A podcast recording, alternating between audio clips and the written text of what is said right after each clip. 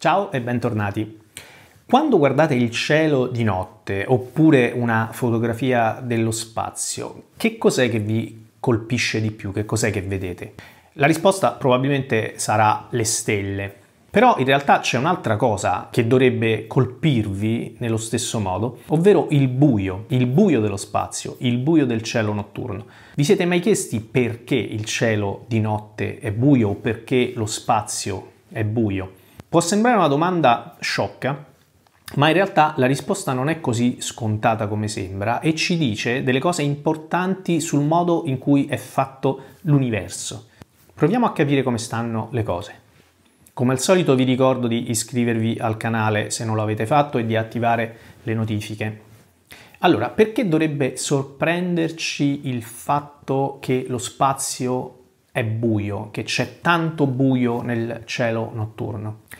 Provo prima a spiegarvelo con una analogia. Immaginate di trovarvi in una foresta, circondati quindi dagli alberi, e di guardarvi intorno e immaginate inizialmente che ci siano pochi alberi e quindi vediate sia alberi ma anche spazio vuoto tra un albero e l'altro. Adesso però immaginate di far aumentare il numero degli alberi sempre di più, vedrete sempre meno spazio vuoto tra un albero e l'altro.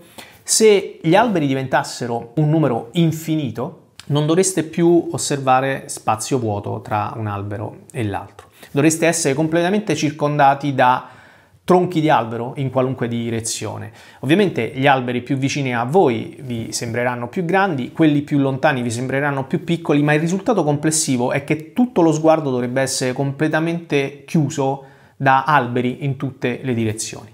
Bene, questo esempio, questa analogia del bosco infinito e degli alberi infiniti dovrebbe aiutarci a capire che cosa dovremmo aspettarci se l'universo fosse infinito e contenesse un numero infinito di stelle. Beh, in questo caso tutto lo spazio, e quindi anche il cielo di notte, dovrebbe brillare come la superficie di una stella. Proviamo a capire perché.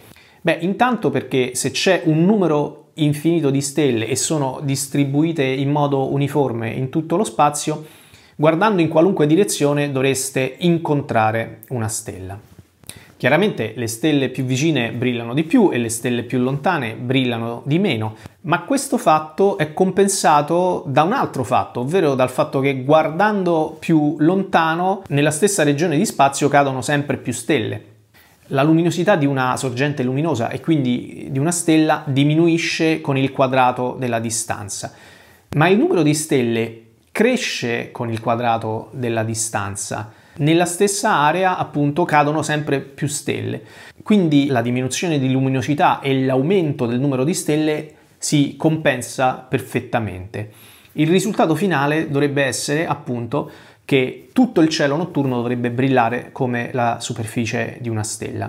Questo fatto è un fatto che eh, quando è stato notato ha cominciato a creare qualche dubbio agli astronomi. A quanto pare già Keplero nel 1600 si era reso conto di questo problema e poi più tardi lo hanno notato altri astronomi tra cui l'astronomo tedesco Olbers, che ne ha parlato in uno dei suoi lavori, e questa è la ragione per cui il fatto che il cielo notturno è buio oggi viene spesso chiamato paradosso di Olbers. Ma appunto perché è un paradosso? Beh, perché quello che osserviamo non è un cielo notturno brillante come una stella, ma un cielo buio, quindi dobbiamo in realtà spiegare perché le cose stiano così. Ci sono varie possibilità, una possibilità sarebbe semplicemente che non c'è un numero infinito di stelle nell'universo. Questa è una cosa che gli astronomi del passato hanno preso in considerazione, però sembrava un po' strana, perché se immaginate che non ci sia un numero infinito di stelle nell'universo, questo non solo vorrebbe dire che ci sarebbe un punto privilegiato all'interno dell'universo, ovvero il centro di questa distribuzione di stelle, che è una cosa contraria all'idea copernicana che non c'è un centro nella distribuzione di materia dell'universo, ma ci sarebbe anche un altro problema, ovvero il fatto che eh, una distribuzione finita di stelle, un numero finito di stelle non sarebbe stabile. Questa è una cosa di cui si erano accorti appunto già gli astronomi e i fisici del passato a partire da Newton in poi prima o poi questo numero finito di stelle finirebbe per collassare appunto nel punto centrale. Questa è la ragione per cui gli astronomi del passato, prima di Einstein e prima di conoscere la teoria della relatività generale, preferivano un universo infinito, uno spazio infinito che contenesse un numero infinito di stelle. Però appunto questa cosa era in contraddizione con l'osservazione che il cielo notturno è buio. Un'altra possibilità è che l'universo non esista da sempre. E questa è una possibilità che ci avvicina un po' di più alla risposta che oggi pensiamo essere quella corretta. L'idea fondamentalmente è che se L'universo non esiste da sempre, quindi le stelle non esistono da sempre, anche se ce n'è un numero infinito, alcune di queste stelle, in realtà la maggior parte, sono talmente lontane che la loro luce non ha ancora fatto in tempo a raggiungerci. Se le stelle non esistono da sempre, ma si sono accese in una certa epoca, guardando abbastanza lontano, vediamo zone dello spazio in cui ancora non si sono accese le stelle.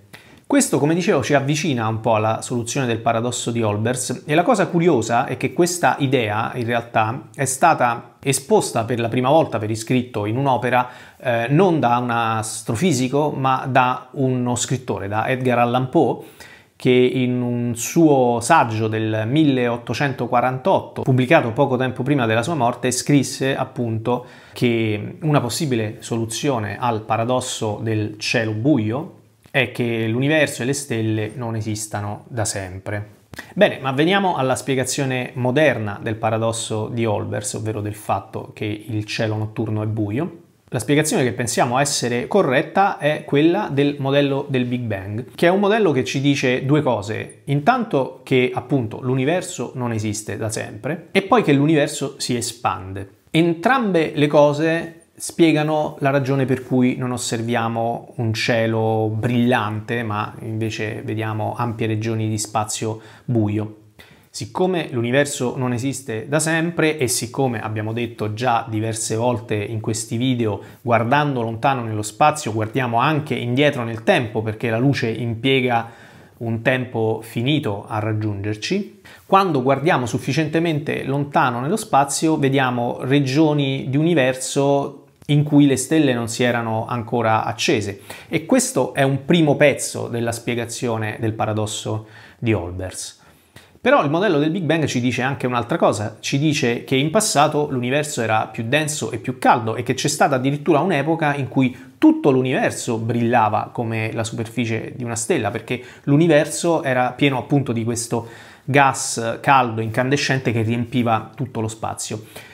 Quindi in realtà potrebbe venirci in mente che la spiegazione non funzioni del tutto, perché guardando lontano nello spazio, sì è vero, a un certo punto non vedremmo più stelle, ma dovremmo vedere questo muro di fuoco causato appunto dal gas incandescente che pervadeva tutto l'universo. Ma qui entra in gioco il secondo pezzo della spiegazione, ovvero il fatto che nel modello del Big Bang l'universo si espande e come abbiamo visto in un video precedente, l'espansione dell'universo causa un redshift, un redshift cosmologico, ovvero uno spostamento verso il rosso della radiazione elettromagnetica e della luce visibile.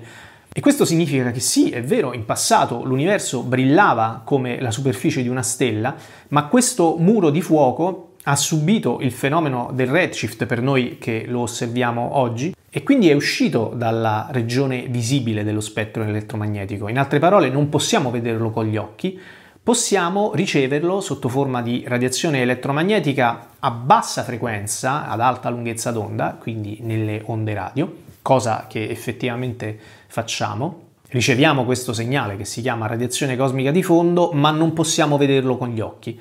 Quindi in realtà quando guardiamo il cielo notturno e vediamo queste grandi regioni buie di spazio, in un certo senso abbiamo davanti agli occhi una prova evidente della natura dell'universo e della correttezza del modello del Big Bang. Guardando in quelle regioni buie non stiamo vedendo stelle, ma stiamo vedendo una luce antica che proviene dall'origine dell'universo, ma che non possiamo più osservare con gli occhi. Di questa luce antica, della radiazione cosmica di fondo, parleremo in un prossimo video, quindi continuate a seguire il canale e ci vediamo alla prossima.